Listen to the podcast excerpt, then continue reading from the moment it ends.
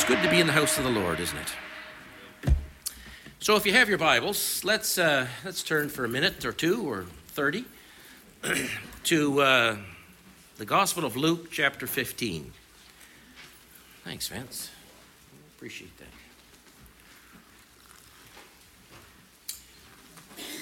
Luke chapter 15. Can you hear me okay? Everybody hear me? Gloria, can you hear me back there? Okay, good. What's that? I can't hear you. Okay. Okay. All right. There. Can you hear me now? Okay. Can you hear me now?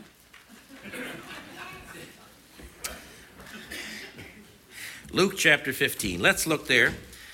And, uh, oh, let me see.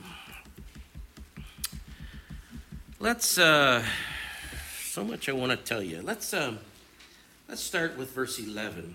And we'll, we'll start with the prodigal son there. It's, it's familiar. You know this passage. But uh, I just kind of, some things have risen up out of it again. Uh, Luke 15 and verse 11 says this Jesus continued, There was a man who had two sons. The younger one said to the father, Father, give me my share of this estate. So he divided his property between them.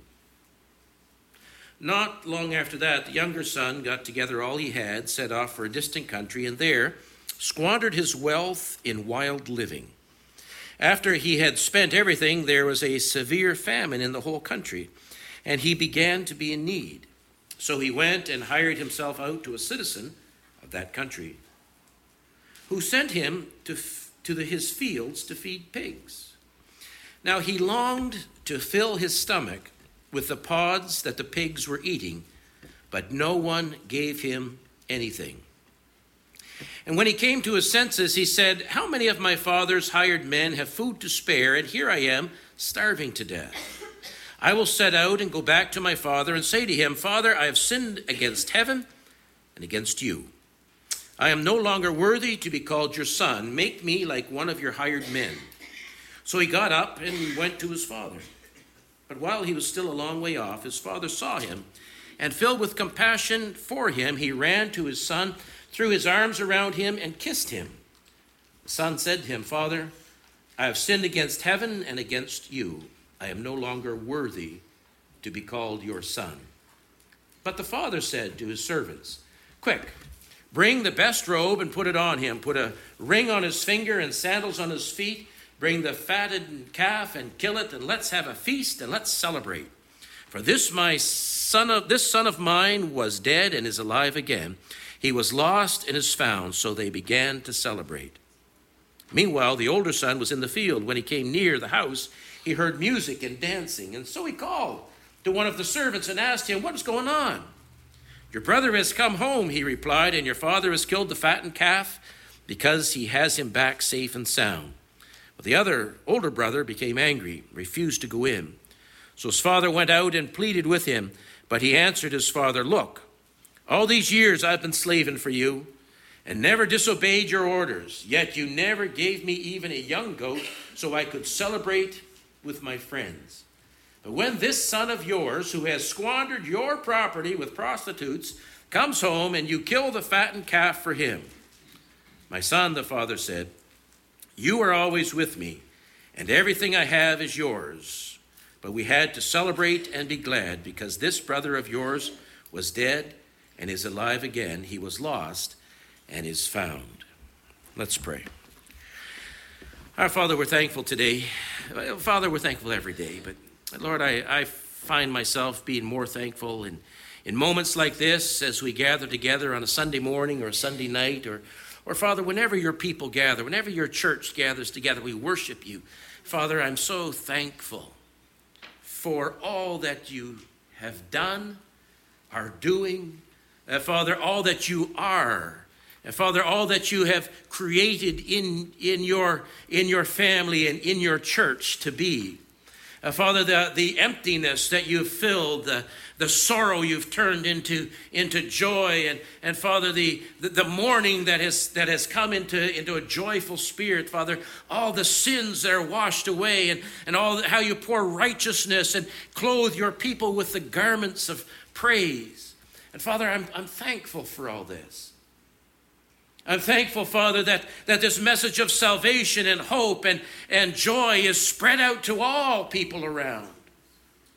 And Father, I, am thankful that you have that you have drawn us and you have created something new and exciting within us, Lord, that, that the kingdom of, of God is within our hearts in, in these days through the blood of Jesus Christ. And Father, guide us this morning. Lord, as we look into your word, guide us that we can know and see and, and understand those things that you have prepared for us. Father, you, you know our hearts. Lord, you know the week that we've had. Father, you, you know the, the good things and the difficult things that have crossed everyone's pathway.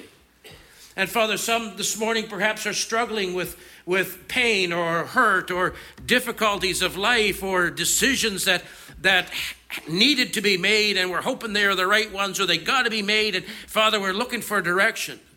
Father, help those who are struggling with illness. And Father, whether they, whether they be in the hospital in Halifax or in Moncton or Father in Amherst or, or wherever they find themselves, even at home on beds of sickness, I'm asking, Lord, that an anointing of your Holy Spirit would come into that room and into their hearts in these days.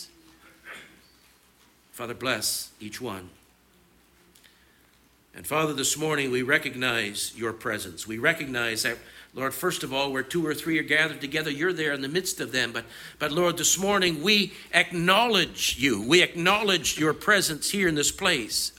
And I'm asking, Father, that as we continue on in the, in the meditation of your word, that, Father, that you would apply its deep truths into our lives and into our hearts and into our spirits by the leading of your Holy Spirit. We claim that promise that Jesus gave Lord, that, that you would send your Holy Spirit, that He would teach us deeper truths. So, Father, may it be so today. And Father, I'm asking today that you would meet all of the needs that are represented here. Lord, we know that nothing is too difficult for you. We know, Father, that our problems are not too difficult for you. We know, Father, that, the, that the, the questions we have are not too difficult for you. We know, Father, that the sickness we go through is not too difficult for you. Father, we know that the valley of the shadow of death is not too difficult for you, for you are there with us and you walk beside us. So, Father, make yours, your staff, your rod known to us as we walk this journey. And Father, once again this morning, Lord, very sincerely, very humbly, I'm asking, Father, that you would clothe yourself with this form, that you would guide and guard the words of this mouth. For, Father, we just desire to hear from you. So, let, Lord, let it be so. Lead us now, Father, as we look into your word. In Jesus' name we pray. Amen.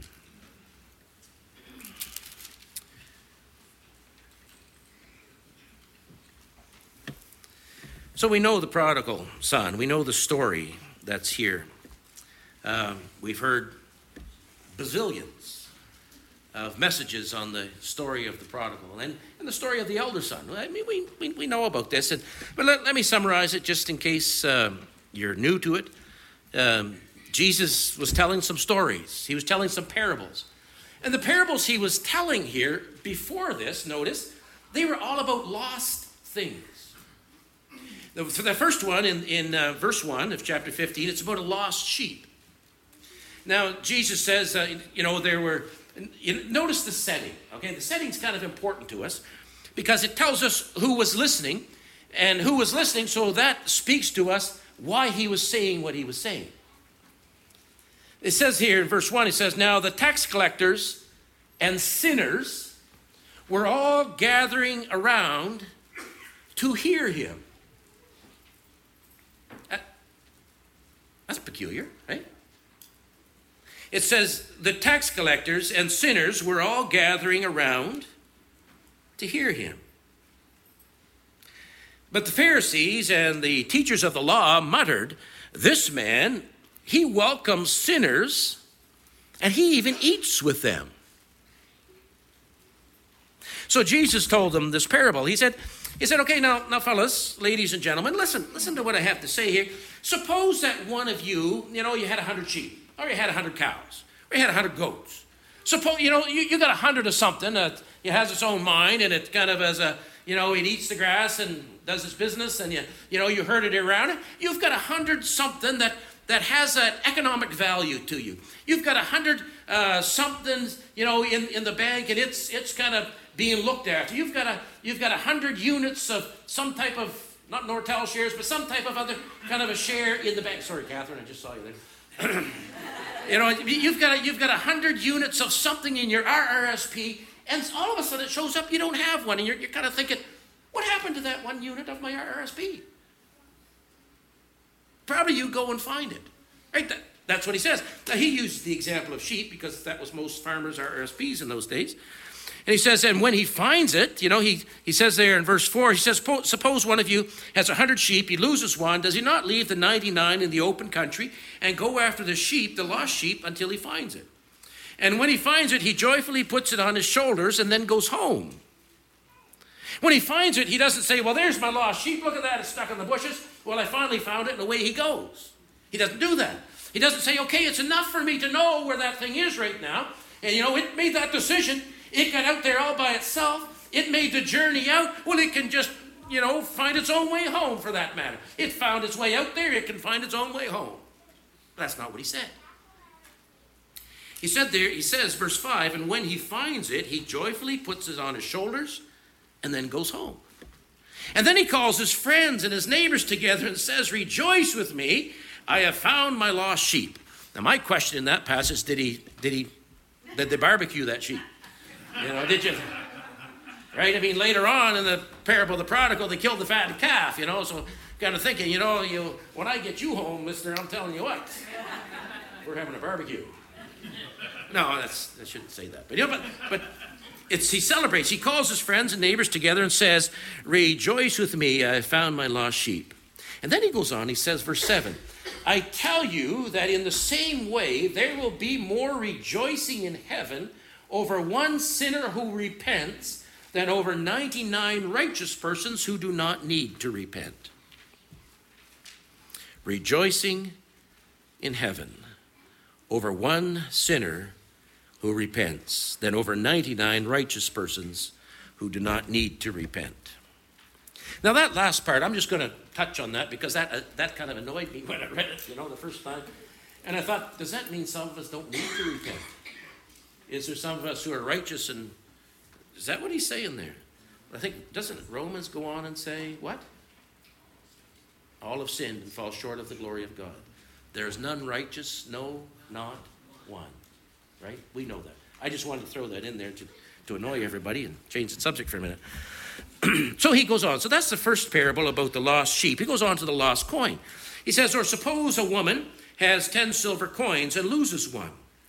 Does she not light a lamp, sweep the house, and search carefully until she finds it? And when she finds it, she calls her friends and neighbors together and says, Rejoice with me, I have found my lost coin. In the same way, I tell you, there is rejoicing in the presence of the angels of God over one sinner who repents. There's, there's a common theme happening here. And the theme so far in the two out of the three is there is rejoicing in heaven when one person comes home, when one coin is found, when one sheep that was lost returns home. There's rejoicing. There is, there is, uh, what does, what, how would angels rejoice? You know, what do you suppose they do? Slap each other back. Hey, that's a great thing. Did you see what's going on? Maybe they'd sing songs, you know, hey, you know, the victory songs, you know, um, uh, victory in Jesus, you know. But there's joicing, whatever that means. There's celebration. Something is happening when one person, one lamb, one sheep, one coin that was lost is found. So then Jesus draws our attention then to the third parable of the lost and the found, and he talks about the lost son. But he doesn't tell us which son it was. he leads us to believe, you know, the, the first thing, and then, then about halfway down it, down that passage, he says there, he says, okay, my son which was lost is found. That's when he brings that up. So notice, notice what he says. Let's let's kind of zip through this again, and uh, and we're looking for the celebration. We're looking for the the effects of the salvation in heaven. And so Jesus continued. He said, "Okay, there was a man who had two sons. The younger one said to his father, Father, give me my share of this day. Give me my inheritance. You know, I, I've looked around and I've, I've been on the farm now for uh, probably 18 years, and, and I'm an educated young man. I have a lot of world experience because I'm 18. I've got my license two years ago because I was 16. I know things. You know, and I know that if I had the resources that are available in here, that I could do things. I could be a somebody. And you know, frankly, Father, I'm, I'm tired of the farm. I'm tired of working with these cows. I'm tired of the scours. I'm tired of working with the grapes. I'm tired of the of the of the fungus that grows under the leaves. I'm tired of the stomping through the wine press. I'm, I'm just tired of the whole thing. I'm tired of the heat of the sun and the and the and the, when, it's, when there's no rain. I'm just tired of what it is, and I think I could do something better. Can you give me your resources? So he did. Verse 7. No, verse, uh, I guess it's last of 12. Verse, verse 12, last part. So he did. So he divided his property between them. And so, not long after that, the younger son, he got all together that he had and he set off to a distant country. And there he, it very quickly, notice how there's only like one verse that says about this. It's one verse, not long after that. The younger son got all he had, put it all together in a bag, set off for a distant country, and there squandered his wealth in wild living. One verse. After he had spent everything, there was a severe famine in that whole country. And he began to be in need. So he went and he hired himself out to a citizen of that country he, who sent him to his fields to feed pigs. He longed to fill his stomach with the pods that the pigs were eating, but no one gave him anything. Notice as Jesus is talking here, a really interesting thing is, is surfacing. He's not glorifying the sin of the sinner. You know what I'm saying? One verse says, in a matter of, of days, in a matter of years, however long it took, the, the wealth and resources that the son had in his in all of his training and all of his journey and all of his dignity and all of his life experience and all of the family all that disappeared very very fast. And Jesus does not glorify the sin of what it was. You know, I, uh, I, I think that's kind of important there. Jesus does, though, begin to draw a longer definition of the need and the ache in his heart and life. He was hungry. And, and what this suggests to us is that the things that he was feeding himself with before, they didn't last, number one, right? I mean, you can eat breakfast, and if you don't have lunch, probably by six or seven o'clock at night, you're going to be hungry, right? And the and the, the temporal things of life that we spend our resources on, they don't last. I mean, if you've been to the gas pumps, oh my soul, we live in a blessed country by the prices, the, the gas prices, and where they could be going to with carbon tax and all that great, wonderful things that that I'm not going to say anything about. but it doesn't last.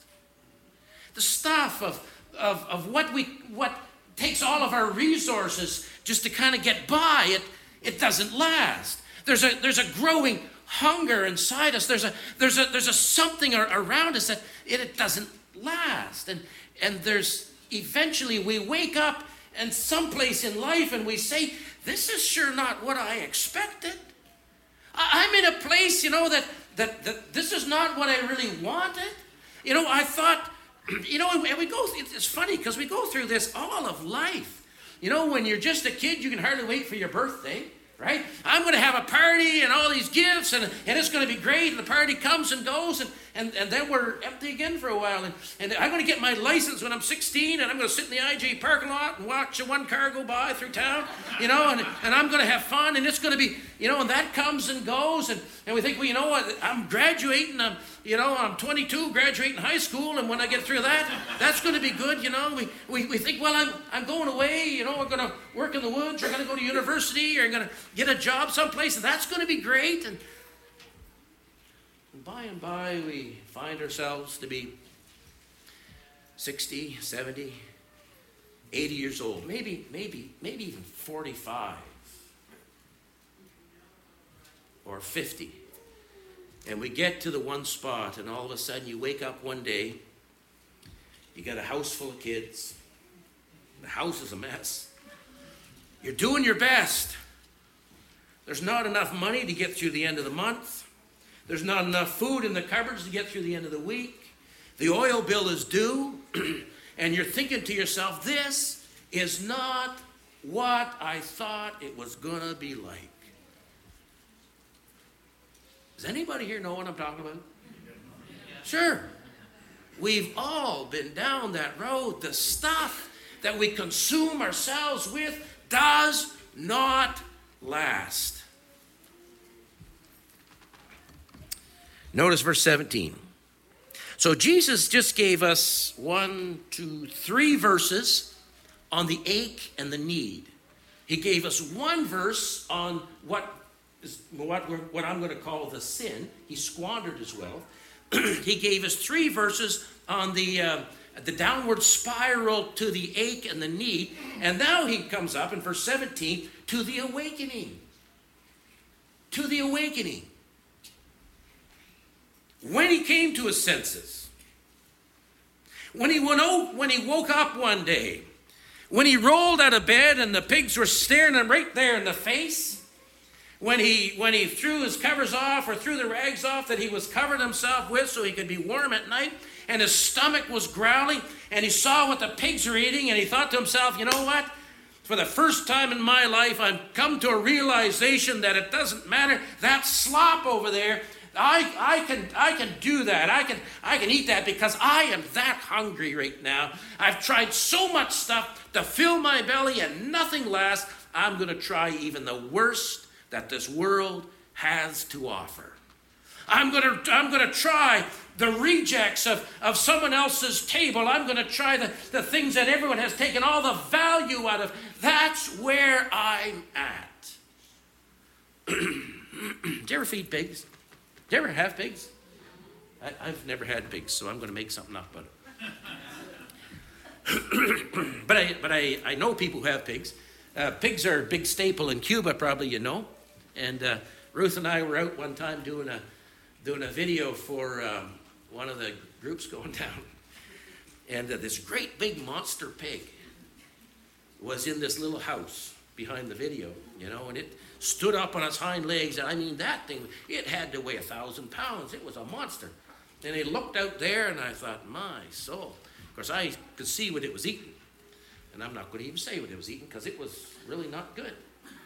You know, but I mean, the best parts of it were the table scraps and the peelings from old mangoes and stuff. And, and, uh, and it, it struck me then.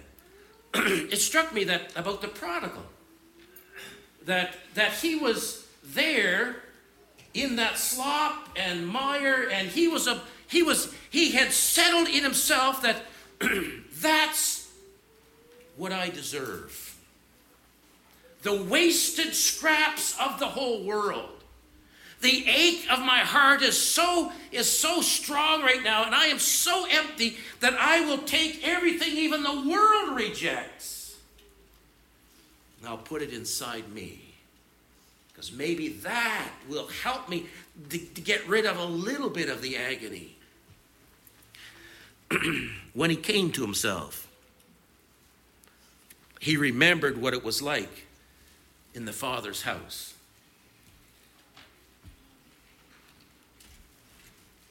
That's quite a thing, isn't it? He, re- he remembered. I, th- I thought to myself, what about those people who've never experienced the blessings of God? What, what, about, what about those people who have never, who have never sensed how good God is?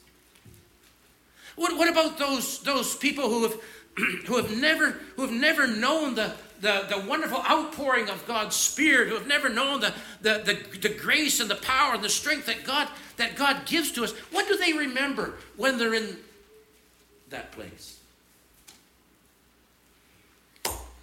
I, I remember a, a, gal, I read the book um, uh, called uh, Devil Take the Youngest. And uh, I think the author's, her name was Lauren Stratford. It was an interesting book. It was about her spiral down into slavery, into, uh, into uh, she became a sex slave in Los Angeles, had a, had a mansion there. It wasn't, I don't know if, if it was the Playboy Mansion, but it was a place that they were actually kept in cages. And uh, her, her life was not a good life. It was not a good life. Her, her, her mother, extremely dysfunctional, and, uh, and uh, she never knew her father. Uh, but her mother was just, just really dysfunctional. And so they didn't have any money. So whenever her mother needed any work done around the house, she would sell her daughter to the workmen. Yeah, that's how she grew up. And uh, so, I mean, just a kid, just a, just a child. And uh, she said one day there was a knock at the door, and a, and a person was there, and they were looking for people for Sunday school, looking for kids. Do you have any kids for Sunday school? And uh, they said to, to her, you know, she was kind of there and playing or something in the, in the room, and, and her mother was there, and, and uh, they asked the mother, and before the mother could say yes or no, she said, Well, what's Sunday school? You know, she just kind of was a child. And, and they said, well, it's where we just go and all the kids gather together. We learn stories about the Bible, about Jesus. And said, I don't know anything about Jesus, but I'd, I'd like to go. So her mother was a little embarrassed, and so she said, well, okay, you can go. She only went two or three times because they moved so much, uh, because bill collectors would catch up and all that. And, and uh, but she said that that um, that what she remembered about Sunday school was this picture of Jesus on the wall. And Jesus had, had children all around him, you know, and under, under it said something like, you know, let the kids come to Jesus, or she was trying to define this. But, you know, of course, it's where Jesus said, you know, allow the children to come unto me. but she said, I remember this picture of Jesus on the wall. And she said, uh, she said, she said, I said to the, this is what she writes. She says, I said to the Sunday school teacher, would Jesus ever let me sit on his lap? Sunday school teacher said, Well, yes. You know, that Jesus wants all of us to come to him and he wants to take us on our on his lap and hug us and, and, and he wants to help us through life. And she said, I don't think Jesus would like me. And she began to say some things that made her mother need to move right away. she only went to that Sunday school about three times, and then they had to move. And she said that she never forgot that. She never forgot this one little song. And so this one night, um, it was it was late into the night. Now she had grown up. She was she was a maybe 20 or something like that. But she had found she found herself. Her mother finally just sold her as a as a slave. Um, in the United States, this happened into a into a group in Los Angeles, I believe it was, and uh, as a sex slave. And people would just hire the mansion and the way they'd go. And, and after one particularly horrendous night, she said that she was out in this cage that was open outside, and the, and it was a, covered in and all around with this with a chain link fence. And she looked up at the moon and she said, "God, are you real?" And then all of a sudden she remembered that that picture on the wall, and she remembered this one little song. Jesus loves me, this I know, for the Bible tells me so. And she began to hum it. She couldn't quite remember all the words, but she began to hum it. And there was another girl in there. She came out and she said, What are you, what are you humming? And she hummed it a little louder. And she said, I know that song. Jesus loves me, this I know, for the Bible tells me so. Little ones to him belong. They are weak, but he is strong. She said, God, are you real? It wasn't long after that that, um, that the police made a raid on the place and uh, and they were all freed and you know she went through uh, substantial counseling. But she sought out a church and she said the first person she went into the church with tell me about jesus. I just want to know about jesus. Because she remembered something that, that, that did something inside her heart.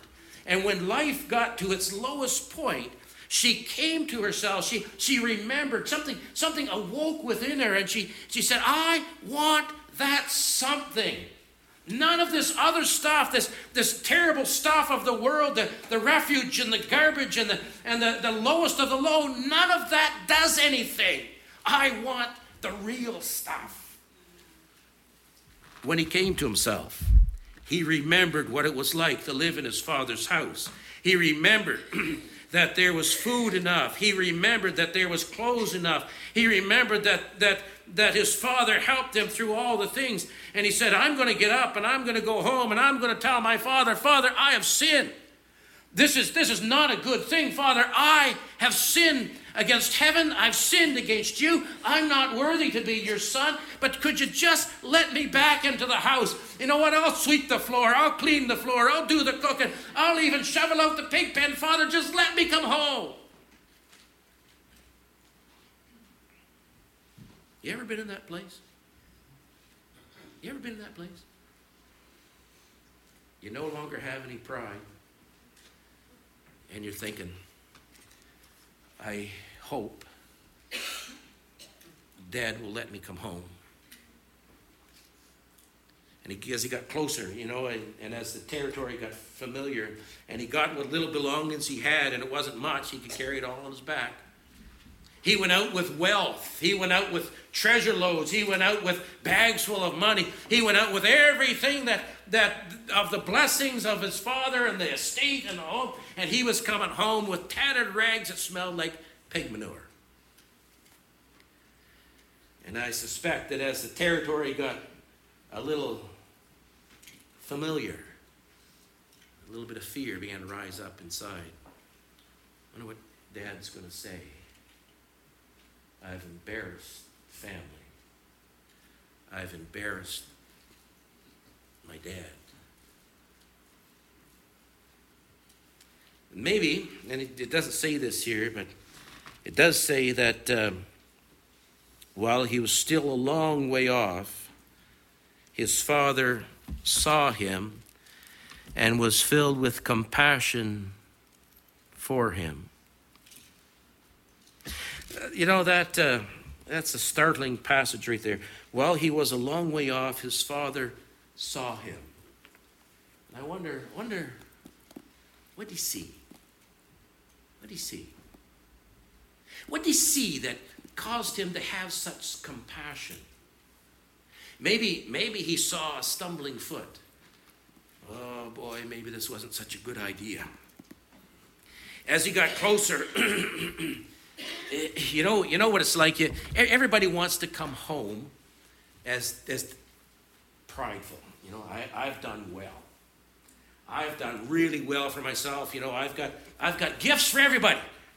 I've got I've got driving a Harley, Joseph. You know, I've made it to the top. you know, I, I you know we, we we've we've we've done we've done well, and my dad's going to be proud of me there he was. And maybe as he got closer, maybe he saw, oh man, these grapes look really good. These are my dad's fields. The orchards, wow, they've never looked so good. And he looked at himself and his shoes and sandals were no longer even there. He was walking his bare feet and, and he had just come out of the pig pen. He was pig manure right to his knees and the, the garment he had was tattered and it was torn, and he, he tried to brush stuff off, but maybe as he got closer, his feet, his walk got a little slower, and he began to think, boy, this might be more than I can do. But his father saw him a long way off and he had compassion for him. And as he, as he, as you know, there, then there's this picture of the father, and, and in my mind that the father, I, I, picture their house on a hill, and so he had a commanding view of all around him as the roads that all approached, and and, and he was he was up there one day, and maybe he was on the front veranda, and he had a cup of tea, he had the binoculars beside him because my grandfather always had binoculars. and he was looking out over the fields, just kind of looking, seeing, because that's who he was. And, and he saw him. look, there's a traveler. And for a moment, you know what it's like when you love a child so much? And they've been, been gone away for such a long time. And, and you, you kind of think, you know, the first, the first few years, you think, man, I hope, hope my son comes home today. I, I, hope my daughter, you know, comes home just for a visit. You know, I, I, she doesn't have to stay if she doesn't want to. I know my house is restrictive a little bit. I know that it was hard for her when she was here or hard for him when he was around. But it would be so nice to see them if I could just, I wish they'd just come home. And every day he took the binoculars and just kind of looked out over the fields and paused on the road a little bit. There was this day. There was this form coming up, it, and it was a long ways off. And the walk was a little bit familiar something jumped in his heart, some, some, some emotion, some feeling, some, and it says compassion, but, I, but thought, compassion, that's an interesting use of words. Why wouldn't it say some excitement? Hey, that's a good word. I'd be excited. My kids come home. Why wouldn't he say something like, uh, oh, some great joy? That, that'd be a good word. Why wouldn't he say, you know, love just sprang into his heart? He recognized, but it says compassion because there was something about this figure coming to his house that that was sad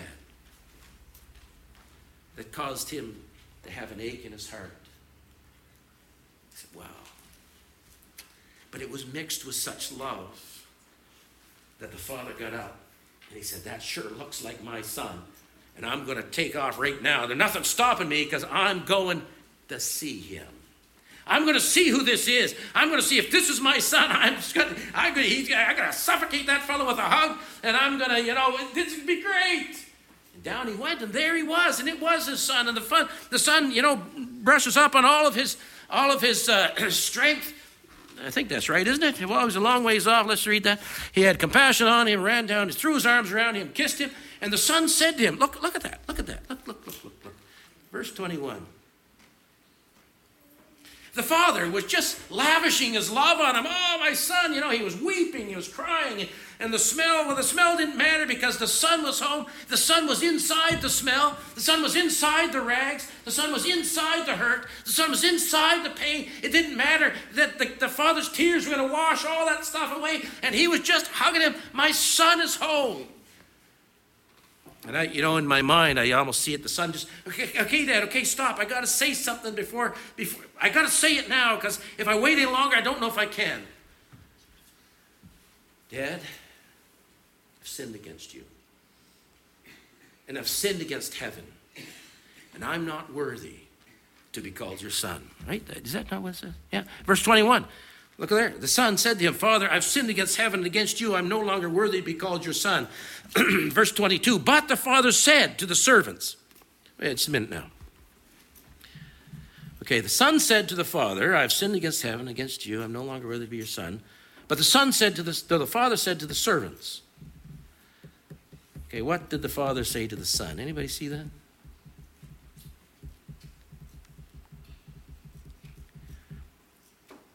Father didn't say anything to son. Isn't that curious?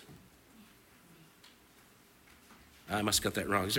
So the father, the son said to him, Father, I have sinned against heaven, against you. I'm no longer worthy to be called your son. But the father said to his servants, Quick, bring the best robe, put it on him, put the ring on his finger, and sandals on his feet. Bring the fattened calf and kill it. Let's have a feast to celebrate. For this my son was dead and is alive again. He was lost and is found. So they began to celebrate.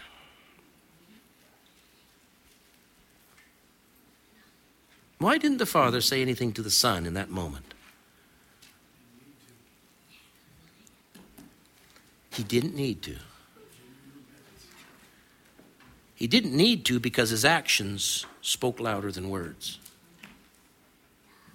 You see, God's actions for us always speak louder than words. Someone said, some place that I read, don't, don't tell me what you think you can do. Show me. Actions speak louder than words. And the son was all prepared. He, he, was, he was all ready. You know, he was, he was submitting to the father's authority. he was theirs, um, and he was confessing his sin. I have sinned against you. I've sinned against heaven and against you. I am not worthy to be here, but I but I, I want to come home. And the father said, You want to come home? I have been waiting for you to come home. I have been agonizing for you to come home. I have been looking for you to come home. Quick, everybody, let's get ready because this, my son who was dead, is now alive again. He was lost and it's found. He was way out there and now he's home. We're going to have a party. Bring a robe, wash this fella up because he's got a kind of an odor. Wash him up. Change his clothes. Get the ring. Get the fatted calf. Get everything because there's a celebration about to happen. And they began to celebrate. Right? That, that's how the story of the prodigal son ends. But doesn't end there. That's the story of the prodigal son. But what about the son who wasn't the prodigal? Right? What about the son who wasn't the prodigal? What about the son who didn't go away? Because Jesus said there was a guy with two sons. Okay, so so just hold on a minute, hold on. So we got the we got the parable of the lost sheep. Okay, there was one sheep that was lost. We got the parable of the lost coin. There's one coin that was lost, was found. And every time the sheep was, when the sheep was found, they celebrated. When the coin was found, they celebrated. When the lost son was found, they celebrated. But the story doesn't end. And he says, okay, what about the older son? What about the older brother? the older son was in the field. He came near the house. You know, this, this always bothers me. I, I got I to tell you, this, this always bothers me because nobody invited the older son. You know, nobody said, you know, you know, the, nobody said, you know, let's, let's, get, let's get the older brother. Let's get the older brother out and, and, and we can have a whole family reunion. You know, there's just the three of us. Let, you know, it's great because he'll be so happy that the son is home. Well, he wasn't happy. And I think everybody knew he wasn't going to be happy. Because I think he probably wasn't the nicest person to get along with by what happens after this. so, so notice, he says the older son was in the field. So everybody else stopped work, okay? You know, you ever been in this situation? Everybody else stopped work and they're going in and they're going to have refreshments or they're going to have cake, and everybody gets invited to the party but you. Wouldn't you be a little ticked off? Uh, maybe it's just me. I'm a little sensitive that way. He heard music and dancing. Well, what was he doing out in the field by himself? Didn't he clue in somewhere along the along the line that everybody else was was having a really good time and he wasn't? Was he, was he way off by himself and there was no one else? You know, when all the servants and all the workers disappeared? You know, when the, when the tractor stopped running because it was out of gas, didn't he have a clue that there was no one else around? How is it that he was unaware of the joy and the celebration that was happening on the very farm he was part of the owner of? He called one of the servants, verse 26, and, and asked him, What's going on? Hey, what's, What's happening? Why is everybody so happy? What? I, I, I smell barbecue. There's nobody around. The barns are empty, the fields are empty. Where is everybody? Uh, yeah. so the servant said, verse 27, he says, Your brother has come, he replied. Now, wouldn't you hate to be that servant that got asked that question by that guy? I think so. Your brother has come, he replied, and your father has killed the fattened calf because he has him back safe and sound. And the older brother became angry and he refused to share in the joy and celebration. He refused to accept this family member back into the family. He refused. And if he had his way, he would say to this person, He said, Don't you ever darken the door of our house again. You disgraced us. You embarrassed us. You took the wealth that we had and you squandered it all over. And he was very descriptive of what happened. That's, am I reading that wrong? I'm not. That's what he said. The older brother became angry. His father went out and pleaded with him, but he answered his father, Look, look, Dad, listen, for once in your life, listen to me. All these years I have been slaving for you, and I have never disobeyed anything that you asked. Yet you never gave me a young goat so I could celebrate with my friends. But when this son of yours, he didn't say, What when my brother, but when this family member, but this son of yours, who has squandered your property with prostitutes, when he comes home, you kill the fatted calf for him. And the father said, My son, you are always with me, and everything I have is yours. But we had to celebrate. We had to celebrate and be glad because this brother of yours was dead and is alive again. He was lost and is found. You see, this, this one, this parable ends with this awful realization and this awful fact.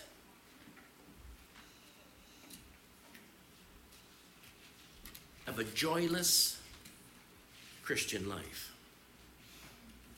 I've never had a party.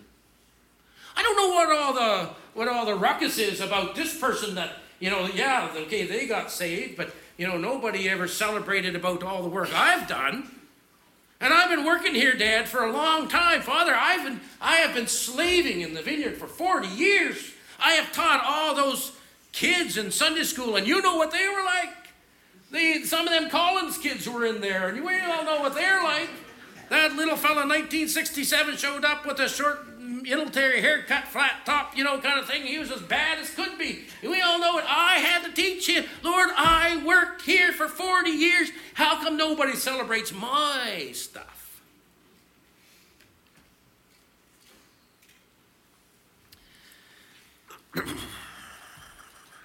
you know, Jesus said in, um, oh, let me think, John chapter 15.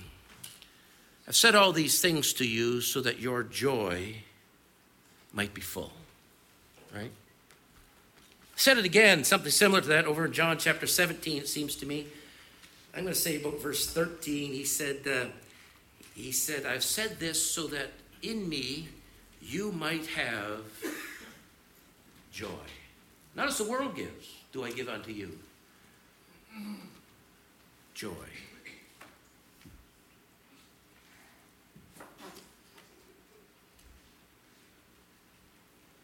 not as the world gives. See, the younger son in the story of the parable of the prodigal here, it's uh, he was looking for joy as the world gives. And he found when he was in the pig pen that joy does not last and it does not fill and it does not do anything.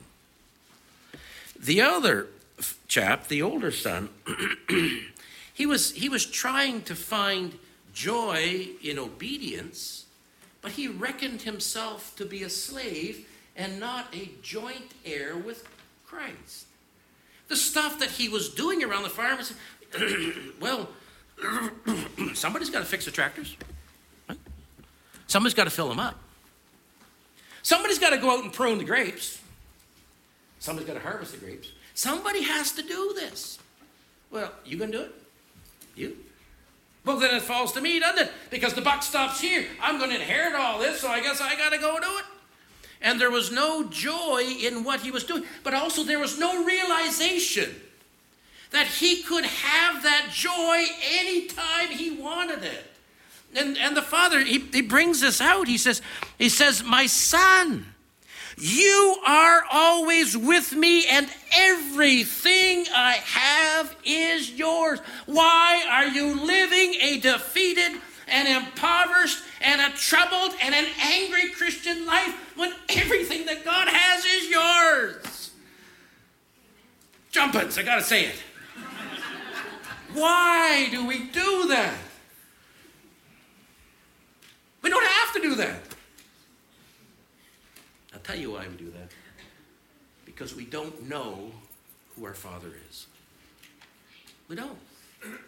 We, we, we have it in our mind. Our, our Father is this, is this terrible judge that if I don't fill my quota of prayer today, if I don't fill my quota of time today, if I don't fill my quota of service today, that He's going to get me and the stuff's not going to get done and He's going to come and He's going to scold me. But we don't understand how much He loves us. He would sit on the veranda and he would stare out over the horizon and he would say, I wish my son would come home, not so that there can be more work done, but so that I can just love him. See, we don't know who the Father is. We view him as this when really he wants to be this. And my soul, he wants to be this. He sent his only son into the far country to find you. He sent his only son when he found you that you could not pay your bills, that you could not last, and you couldn't get out of slavery. He sent his son to take your place so you could slip out under the blood of the Lamb of God and find yourself home again. That's how much he loves you. Why don't we know who the Father is? But we can. There's the thing. We can. We can come home. you see, the elder brother here, that's, that's, I've said everything else just to say this last couple thoughts. Sorry, it took me a long time, but I'm a little wordy. You know, I said all that to say this last time. See, because the elder brother, he was not home even though he lived at home. Because to live at home and be at home means you need to know who it is that you are at home. I mean, I mean, you've you've been places, you know. There's a Spanish phrase, "Mi casa es su casa." My house is your house. You know, and we you, you go there, and, and maybe someone says to you, "My house is your house." And what that means is, you know, if you want something in the fridge, no one's going to wait on you. You just go help yourself.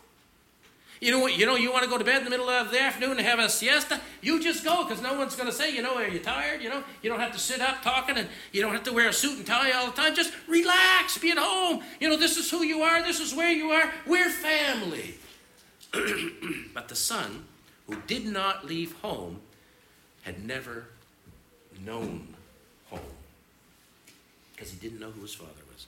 He didn't know what that meant for him. He didn't know that that joy was for him. And that joy is for you. It's for you. I'm talking to you. That peace is for you. That blessing is for you. I was praying one day. Ruth and I went away before all this kerfuffle about the district and district superintendency and all that. and I struggled with this. I really did. I struggled with this because I'm not a normal kind of a person, and I admit it. I'm whatever. I'm odd, not normal, not going to be, not going to try to be. And, uh, and I took my name off the list. I, I wrote the general superintendent's office, said, I don't, this is not for me. Not for me. Can't do it. Don't want to do it. I don't feel clear to do it. And they went, the founders, and they put my name back on it. They wouldn't let me take my name off. so I was praying about that and thinking, Lord, what am I going to do? Start a revolution here? You know, and uh, and as I prayed about it, I, and all these these things came up, and and uh, about you know how am I going to manage this with the church here in Oxford? And I get not I don't want to leave the church. And uh, Lord, if you're asking me to do this, and he kept just saying, just stay in the river and stay in the river, and I said, Lord, I don't really want to do this. He said, just stay in the river, and we're going to make it, you know, and all that. And then I said, Lord, there's so many problems. How am I going to deal with this and still do this? And he said very clear to me this. He said this listen to this. Those problems are not your problems, those are my problems.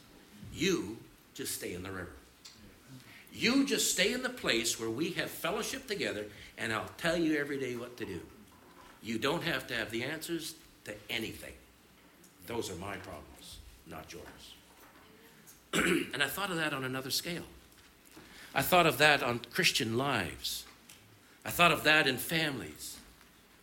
And we're saying, Lord, I've got so many problems. I've got so much trauma. I got so much stuff. I got I have so much month and I have no money. And I hear the Lord say, those are not your problems.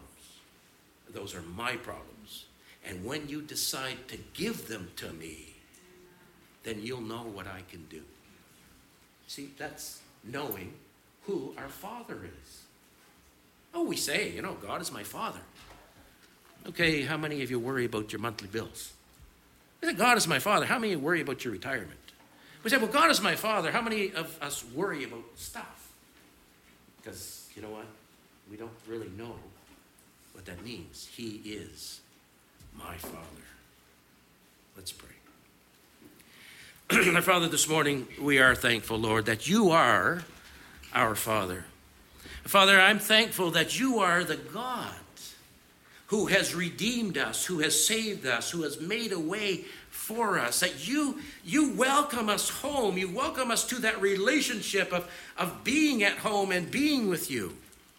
And Father, I, I, I don't know, Lord, but perhaps, Father, that there's, there's some who are here today, there's some who are listening at home, there's some who are on Facebook or, or maybe on YouTube later on, but, but Father, some who are listening say, I want to go home like that. What's the way home? Father, I, I know that you have put it in my heart, in my mind to speak these words on your behalf. Because there are people who you want to come home and you are you are waiting for them and you've made a way for them and, and there is a clean robe and there is a there is a bath and there's a shower there's a cleansing action and there's a fellowship and there's a welcome home and there's a celebration that they will be home but they're afraid. they're afraid because they've done some terrible things in life. They're afraid because they they, they've, they've woken up at the very worst place in the world to be, and they're afraid. But Father, how you love your people. Lord, how you love your children. Father, help us to know you. And, and Father, help, us to translate that into our weekly activities of, of joy and celebration. Not joy like the world gives, Father, but joy like you give. Even when we walk through the valley of the shadows, we know your joy. For you walk with us, we don't walk alone. So, Father, as we sing this last song, Lord, I'm just, I want to commit all these folks into your hands. Bless them and guide them. Father, help us to draw close to you that we can know you. Not just about you, not just what you do, but Father, we can know you. We can have fellowship with you. Lord, help us to come home. Lead us, Lord, as we sing this song. Holy Spirit, speak into our hearts individually, as only you can do. Father, in Jesus' name we pray.